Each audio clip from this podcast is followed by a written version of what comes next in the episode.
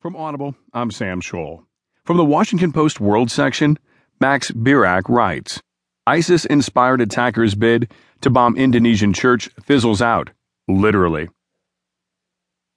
A man armed with a bomb and an axe intended to wreak havoc during a packed Sunday Mass celebration in Indonesia, but his bomb burst into flames rather than explode.